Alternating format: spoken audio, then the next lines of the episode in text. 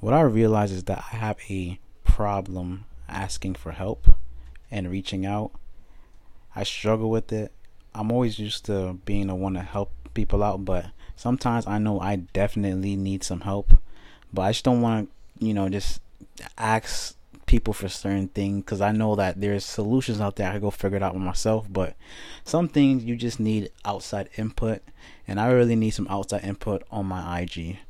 I mean, I'm not, I ain't, you know, I don't know everything, but I, I need I need I need a lot of help. I need like a strategy or something because I'm trying to figure it out. Because every time I figure out what I want to do, it's like now I'm looking around like, dang, I don't know if I should really do that. But you know, if anybody want to help me out, I will be appreciate it.